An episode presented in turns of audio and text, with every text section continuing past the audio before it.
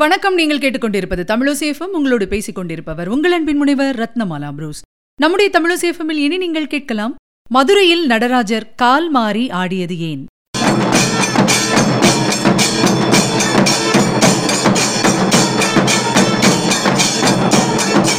பொன்னம்பலம் வெள்ளியம்பலம் தாமிர சபை சித்திர சபை ரத்தின சபை அப்படின்னு சொல்லி பஞ்ச சபைகளில் திருநடனம் ஆடுறது நம்ம எல்லாருக்குமே தெரிஞ்ச விஷயம்தான். இந்த ஐந்து நடன சபைகளிலும் நடராஜர் ஆடும் திருநடனத்தை காண்பதற்கு காண கண்கோடி வேணும். நடராஜ பெருமான் இப்படியே ஆடிட்டு இருக்கிறதுனால தான் உலகத்தின் இயக்கம் இயற்கையை ஒட்டி இயல்பாக இருக்குது. சிதம்பரத்தில் பொன்னம்பல சபையில் எம்பெருமான் சிவபெருமான் ஆனந்த தாண்டவம் ஆடி பக்தர்களை எல்லாமே மகிழ்விக்கிறார். திருநெல்வேலியில் தாமிர சபையில் அவர் ஆடுறது முனி தாண்டவம். குற்றாலத்தில் இருக்கும் சித்திர சபையில் அவர் ஆடுறது திரிபுர தாண்டவம். திருவாலங்காட்டில் ரத்தின சபையில் ஆடுறது காளி தாண்டவம். மதுரை மீனாட்சி அம்மன் கோயில் வெள்ளியம்பலத்தில் அவர் ஆடுறது சந்தியா தாண்டவம். இந்த ஐந்து நடன சபைகளில் நான்கு சபைகளில் இடது காலை தூக்கி நடனம் ஆடக்கூடிய சிவபெருமான் மதுரையில மட்டும் வெள்ளியம்பலத்துல ஏன் வலது காலை தூக்கி நடனம் ஆடுறாரு? இதைத்தான் நம்ம இப்ப தெரிஞ்சுக்க போறோம். இதுக்கு ஒரு அழகான கதை இருக்கு. பிற்காலத்துல மதுரையை ராஜசேகர பாண்டியன் அப்படின்னு ஒரு மன்னர் ஆட்சி பண்ணாரு. மிக தீவிர சிவபக்தன் தான் இந்த ராஜசேகர பாண்டியன். எப்பவுமே சிவபக்தியிலே ஆழ்ந்து இருப்பவர் அப்படின்னு சொல்லலாம். இவருக்கு ஆயக்கலைகள் அறுபத்து நான்கையும் படிக்கிறதுக்கு ஆசை. அதுல அறுபத்து மூன்று கலைகளையும் படிச்சுட்டாரு. ஆனா ஒரே ஒரு கலையான நாட்டிய கலை மட்டும் அவர் படிக்கவே இல்ல. அதுலயும் குறிப்பா பரத கலையில வல்லுனர் ஆகணும் அப்படிங்கிறது அவருடைய ஆசை. மற்ற கலைகள் எல்லாம் படிச்ச அவருக்கு இதை கத்துக்கிறதுல என்ன தடை இருந்திருக்க முடியும் அப்படின்னு நீங்க யோசிக்கலாம். ஏன் அவர் அந்த பரதம் மட்டும் கத்துக்கல அப்படிங்கறத பாருங்க. அவர் சுந்தரேஸ்வரர் கோயிலுக்கு போகும் போதெல்லாம் சன்னதியின் முன்னாடி இருக்கக்கூடிய வெள்ளியம்பல நடராஜரை தரிசிப்பாரு. அப்ப அவர் என்ன சொல்லுவாரு அப்படின்னா எம்பெருமானே சகல கலைகளும் கற்றேன்.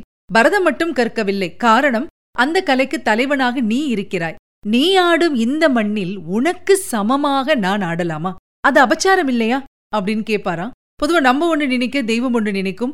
எது வேணாம் அப்படின்னு நினைக்கிறோமோ நிச்சயமா அது நம்முடைய வாழ்க்கையில நடந்துடும். அதே போல இவர் வாழ்க்கையிலும் என்ன நடந்தது அப்படின்னா வெள்ளி அம்பல கூத்தனான சுந்தரேஸ்வரரை அவருடைய வாழ்க்கையில விளையாட நினைக்கிறாரு. எப்படி அந்த விளையாடல் ஆரம்பிக்குது பாருங்க. அந்த சமயத்துல சோழ மன்னனா இருந்த கரிகால் பெருவளத்தானின் அவை புலவர் மதுரைக்கு வராரு. அவர் பாண்டியனுடைய அரண்மனைக்கு வந்ததும் ராஜசேகர பாண்டியன் அவரை வரவேற்று தனக்கு நிகரான ஆசனம் கொடுத்து கௌரவிக்கிறாரு. ரெண்டு பேரும் நிறைய விஷயங்களை பத்தி பேசிட்டே இருக்காங்க. அவங்க பேச்சு திடீர்னு பாத்தீங்கன்னா அறுபத்தி நான்கு கலைகளின் பக்கமா திரும்புது. அப்போ அந்த புலவர் சொல்றாரு பாண்டிய மாமன்னரே எங்கள் சோழ சக்கரவர்த்தி கரிகால் பெருவளத்தான் அறுபத்தி நான்கு கலைகளிலும் வல்லவர். அவரை போல் அத்தனை கலைகளையும் அறிந்தவர் உலகில் யாரும் இல்லை. அப்படின்னு ரொம்ப ரொம்ப பெருமையா சொல்லியிருக்காரு. பாண்டிய மன்னனும் அதை ஒத்துக்கிட்டு சகலகலா வல்லவர் ஒருவர் இருப்பது உலகுக்கு நன்மைதானே அப்படின்னு பதில் சொல்லியிருக்காரு. ஆனா அந்த புலவர் சும்மா இருக்கணும்ல? அவர் சும்மா இருக்கல. என்ன சொல்லியிருக்காரு பாருங்க.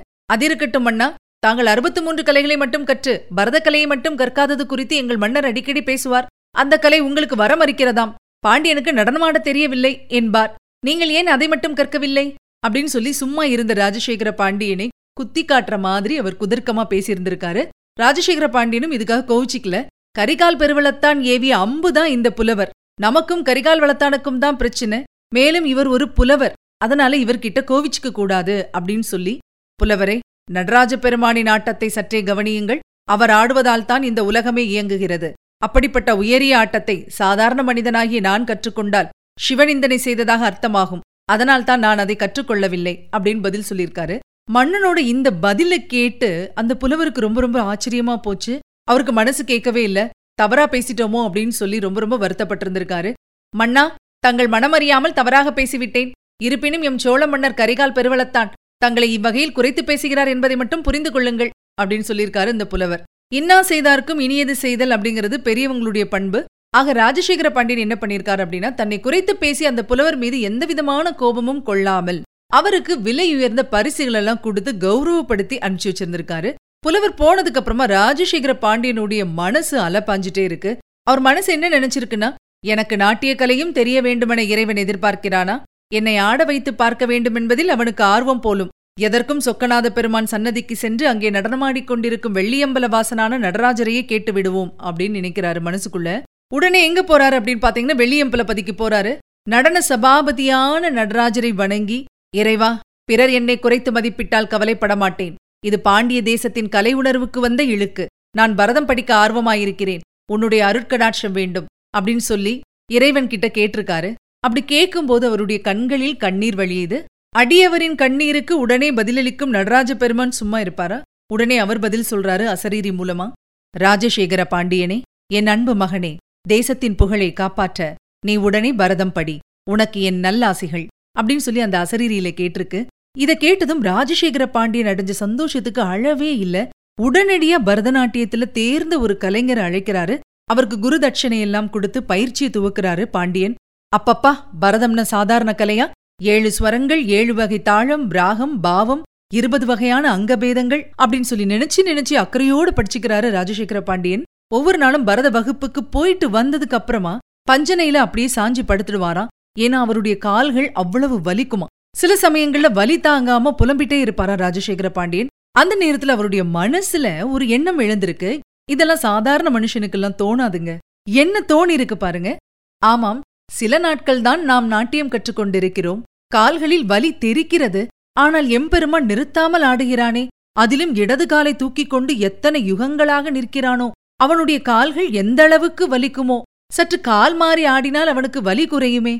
சரி அந்த ஈசனிடமே செல்வோம். காலை மாற்றி ஆடச் சொல்வோம் அப்படிங்கிற எண்ணத்தோட கோயிலுக்கு போறாரு. சபாபதியே எம்பிரானே சில நாட்கள் ஆடிய எனக்கே இந்த கதி என்றால் உன் கால்கள் எந்த அளவுக்கு வலிக்கும்? காலை மாற்றி ஆடு அப்படின்னு சொன்னாராம் சிவபெருமான் முன்னாடி நின்னுட்டு. நடராஜர் அதை கேட்டுட்டு கேட்ட மாதிரியே காமிச்சிக்கல. ராஜசேகரனுக்கு இது ரொம்ப ரொம்ப கஷ்டமா இருந்திருக்கு என்னடா பதிலே சொல்ல மாட்டேங்கிறாரு அப்படின்னு சொல்லிட்டு அவரும் அவருடைய விஷயத்துல விடாப்பிடியா இருக்காரு. உடனே சொல்றாரு சிவபெருமான் கிட்ட இதோ பார் உடனே காலை மாற்று. இல்லாவிட்டால் உன் முன்னாலேயே வாளால் தலையை சீவிக்கொண்டு உன் திருப்பாதம் அடைவேன் அப்படின்னு சொல்லி வாழ உருவிருக்காரு. அந்த நேரத்துல அங்க பேரொளி வந்திருக்கு. சிவபெருமான் ரிஷப வாகனத்தில் அவர் முன்னாடி காட்சி தராரு. மகனே உன் விருப்பம் போல் நடக்கும். இதோ என் காலை மாற்றுகிறேன் அப்படின்னு சொன்னாரா? அன்னைக்கு வரைக்கும் இடது கால் தூக்கி ஆடிய நடராஜ பெருமான் அந்த நிமிடம் முதல் வலது காலை தூக்கி திருநடனம் புரிய ஆரம்பிச்சிருக்காரு. பாண்டிய மன்னன் பாக்குறான். எப்படி இருந்திருக்கும் சொல்லுங்க. கண்ணீர் ஆராய் பெருகி இருக்கு உடனே கைகூப்பி வணங்கி என்ன கேட்கிறாரு பாருங்க மன்னர். எம்பிரானே மற்ற தலங்களில் நீ எப்படி நின்றாலும் இந்த தலத்தில் வலது கால் தூக்கியே ஆட வேண்டும். இந்த திருக்காட்சியை உலகம் உள்ளளவும் காண வேண்டும் அப்படின்னு சொல்லி வரம் கேட்டிருந்திருக்காரு.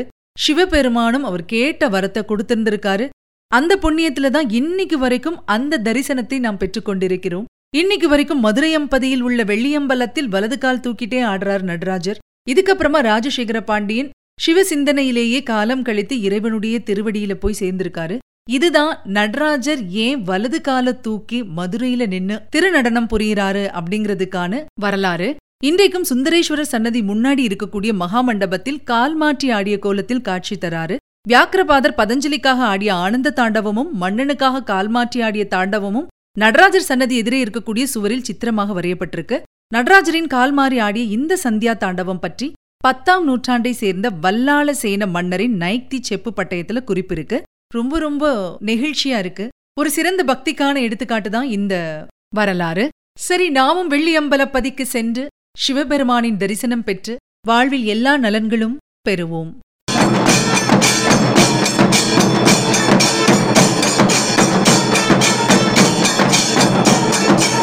நேர்கள் இதுவரை கேட்டது மதுரையில் நடராஜர் கால் மாறி ஆடியது ஏன்? வழங்கியவர் உங்கள் அன்பின் முனைவர் ரத்னமாலா புரூஸ். தொடர்ந்து இணைந்திருங்கள் இது உங்கள் தமிழ் சேஃபம் இது எட்டு திக்கும் எதிரொலிக்கட்டும்.